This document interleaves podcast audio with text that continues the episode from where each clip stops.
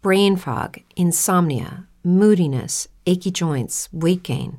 Maybe you're thinking they're all just part of getting older, or that's what your doctor tells you. But Midi Health understands that for women over forty, they can all be connected. Hormonal changes that happen during perimenopause and menopause are at the root of dozens of symptoms women experience, not just hot flashes. Midi specializes in compassionate care for women in menopause. Their solutions are safe, effective, and F D A approved. Plus, they're covered by insurance. A convenient telehealth visit with a Midi clinician can be your first step to getting personalized care. They'll tailor a treatment plan for your symptoms and health history so you can get back to feeling great. ninety-one percent of Midi patients get relief from symptoms within just two months. When your body changes, your care should too. Book your virtual visit today at join midi dot com. That's join midi dot com. Quindi, se ho capito bene, chiunque acquisisce dei superpoteri o diventa un supereroe o diventa un supercattivo. Non ci sono vie di mezzo. Cioè, nessuno ha mai usato i poteri per farsi banalmente i cazzi propri? No, questa è una domanda che io mi pongo. Quindi esiste soltanto la possibilità che da grandi poteri derivano grandi responsabilità? O c'è la possibilità che da grandi poteri derivino grandi soddisfazioni? A questo quesito risponderemo dopo la sigla. Oi, ma come sono diventato bravo a fare le intro? Benvenuti a Consigli non richiesti, il podcast pigro che vi consiglia serie tv, film e fumetti a un solo click da voi, per veri pigri. Condotto dal mitico Frekete, disturbato da quella lota di Alfredino. Uè, ciao patatoni, ariecchime, io sono Frekete e sono uno sceneggiatore di fumetti e quindi analizzo film, serie tv, eccetera, eccetera, con l'occhio critico dello sceneggiatore, ma anche con il cuore pigro, perché questo è un podcast pigro, perché io sono pigro. Infatti in questa puntata voglio fare qualcosa, cioè non dire più parolacce, perché nello scorso episodio mi avete fatto notare che ho detto troppe parolacce e quindi questa puntata è parolaccia free. Ma visto che sono pigro e mi sono accorto adesso che nell'intro c'è una parolaccia, ma sono troppo pigro per riregistrare l'intro, niente, diciamo che è free da adesso in poi. Evviva la pigrizia! Oggi voglio parlare di superpoteri e di come in alcuni film, in alcune serie, infatti parlo di una serie e di un film, vengono utilizzate per raccontare altri tipi di storie, non per forza il bene contro il male, non per forza avatar di divinità greche o di eroi e dei traslati dei su supereroi, perché alla fine sono questi i personaggi supereroistici, delle maschere. Però oggi parliamo di qualcuno, un regista, uno sceneggiatore che ha deciso di prendere il concetto di superpoteri e declinarlo in un modo diverso. Avremo due antipodi, cioè da un lato il romanticismo, perché un'altra cosa che voi vi lamentate sempre è che io no, non parlo mai di film romantici. Non è vero, io ho cuore tenero che si taglia con un tonno. E poi parleremo di una serie che si chiama Misfits, anzi ve, la parlo, ve ne parlo subito, che si trova su Amazon Prime Video, prima era su Netflix, poi a un certo punto è sparita, io ci sono rimasto molto male.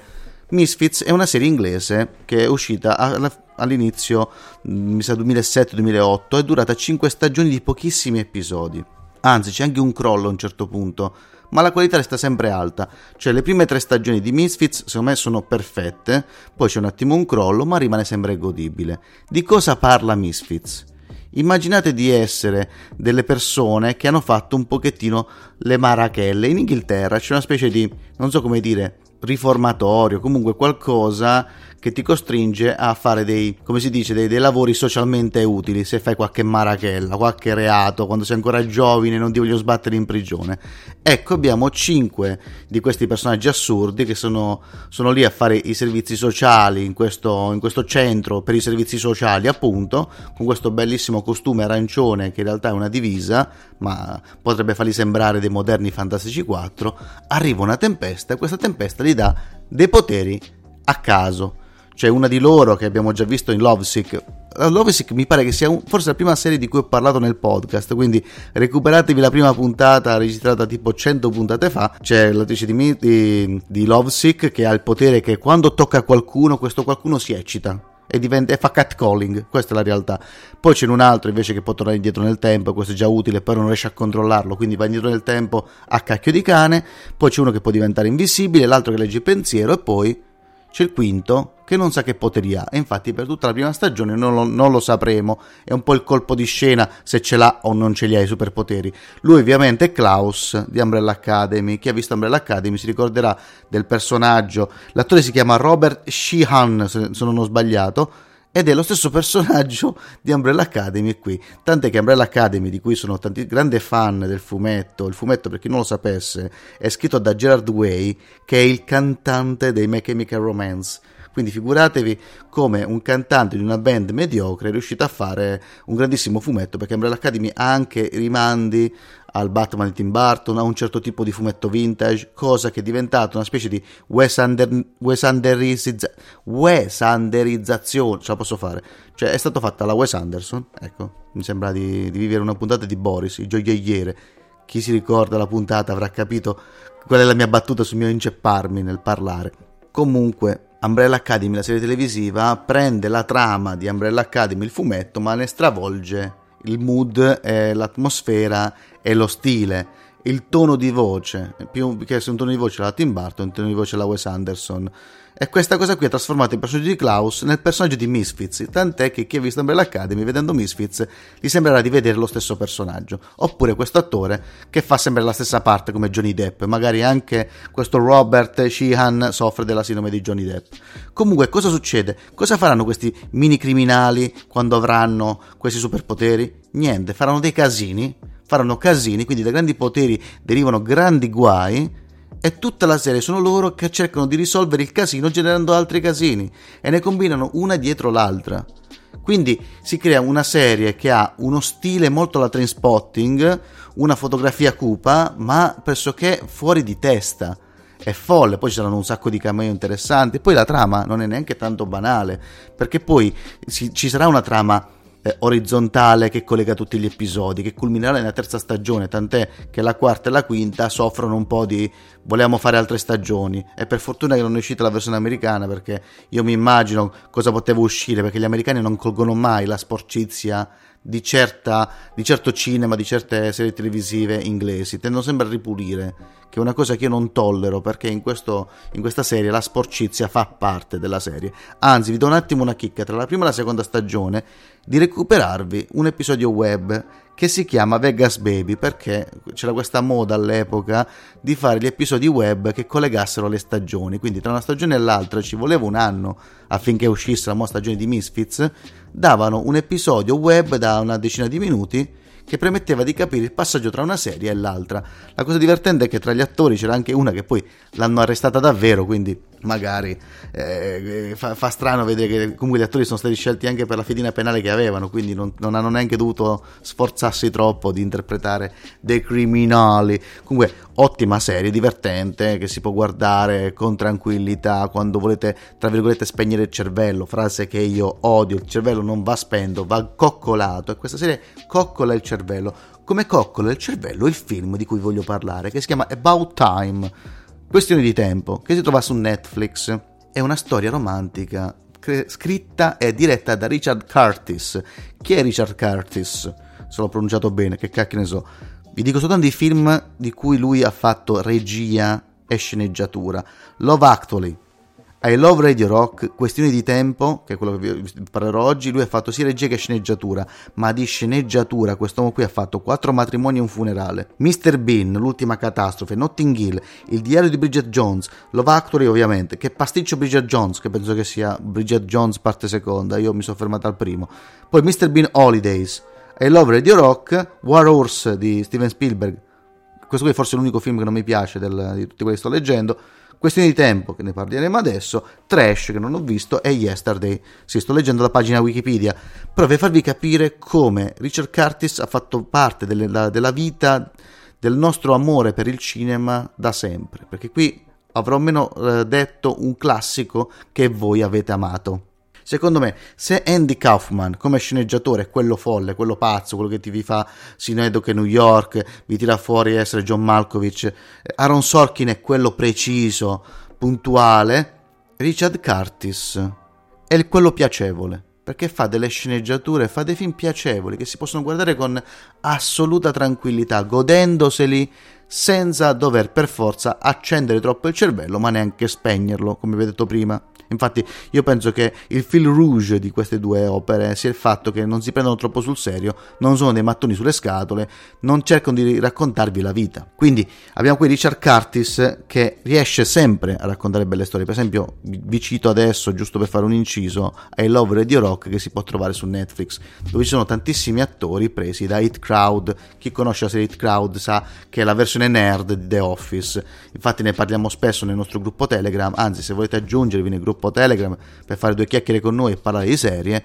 potete trovare il link in descrizione. Comunque troverete molti attori, tra cui anche il meraviglioso Bill Knight, che deve essere il Johnny Depp di, di Curtis, perché in tutti i film c'è sempre Bill Knight. Se non sapete chi è Bill Knight, guardatelo, lo beccate e dite: ah cacchio, mi ricordo quest'attore qui. È classico attore tipo Giallini che tutti conoscono ma nessuno sa come si chiama, quindi lascio a voi la possibilità di, di conoscerlo. Di cosa parla About Time?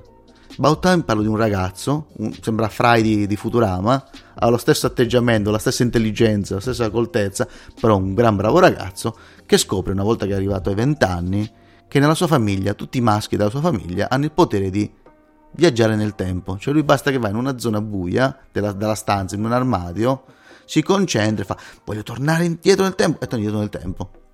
Il padre glielo racconta e dice: oh, mi raccomando, non fare come tuo zio che stava sempre a cercare di fare soldi e alla fine non si è goduto la vita, usa questo potere per migliorare la, vi- la tua vita. E cosa fa lui? Lui usa questo potere qui per fare un po' come Ricomincio da capo, o tutti quei film dove uno si sveglia e rivive lo stesso giorno, conquistare una ragazza. Cioè, semanalmente vedremo il nostro eroe, perché è un eroe anche se non lo vuole ammettere, riesce a, col suo potere, a fare sempre la cosa giusta, ma la cosa giusta porta sempre delle conseguenze, perché l'utilizzo di grandi poteri porta anche alla possibilità di capire quando è meglio non intervenire, perché lui cercherà sempre di fare la cosa giusta e riuscirà in quello che vuole creare, ma facendo queste azioni, tornando indietro, cercando di aiutare anche gli altri, si incasinerà, un po' come in Misfits, solo che in Misfits si incasinano perché sono delle, degli idioti. Qui il personaggio si incasina perché banalmente lui cerca di fare la cosa giusta, ma la cosa giusta non sempre è la cosa migliore da fare.